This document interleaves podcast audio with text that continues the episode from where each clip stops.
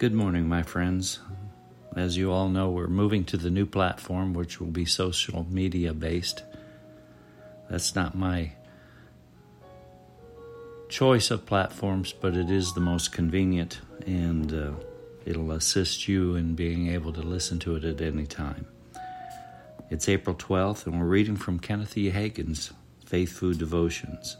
The title of the message today is To the Church and we're reading from Ephesians chapter 1 verses 22 and 23, which you all know are the authority is the authority of the believer prayer that goes from chapter 1 verse 17 through chapter 2 depending on the day that you want to go through verse 8 is what chapter 2 entails that prayer. Ephesians 1 22 and 23 and hath put all things under his feet and gave him to be the head of over all things to the church, which is his body. What a need there is in the church to awaken to the appreciation or her mighty place and privilege, to be exalted to the place God wants her, and to realize she is to rule over the powers of the air. This this devotional book was written many years ago, and Miss Billye Brim edited those uh, messages of Kenneth E. Hagin and put them into bite sized pieces, which are these daily devotionals. And until the church assumes her place of authority and her position of power over the rulers of the darkness, we are not going to be a glorious church. I'm going to start over. What a need there is for the church to awaken to appreciate or to take her place of privilege and power.